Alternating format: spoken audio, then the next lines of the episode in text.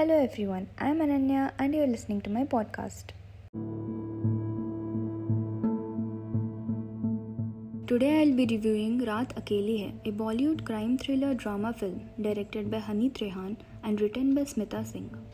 The movie stars Nawazuddin Siddiqui and Radhika Apte in lead, along with Shweta Tripathi, Aditya Srivastav, Trigmanshu Dholia, Shivani Raghuvanshi.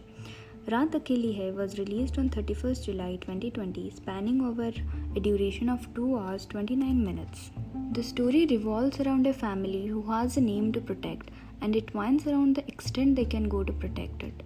Nawazuddin Siddiqui, playing the role of a police officer, gets to solve the accident case. He soon falls for the widow of the victim, who is everything but what he ever wanted in his wife, or rather expected. The movie challenges and questions the stereotypical Indian mentality. A woman wearing short clothes is at fault. Having a relation is slut.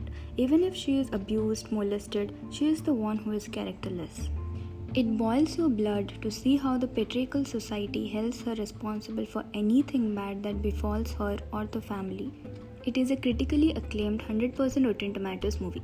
Nawazuddin Siddiqui won Best Actor award for this movie at Filmfare. It is a 7.3 out of 10 IMDb rating. Happy watching! And that's all I have for today. If you like this episode, please share and subscribe. Until then, take care. Bye bye.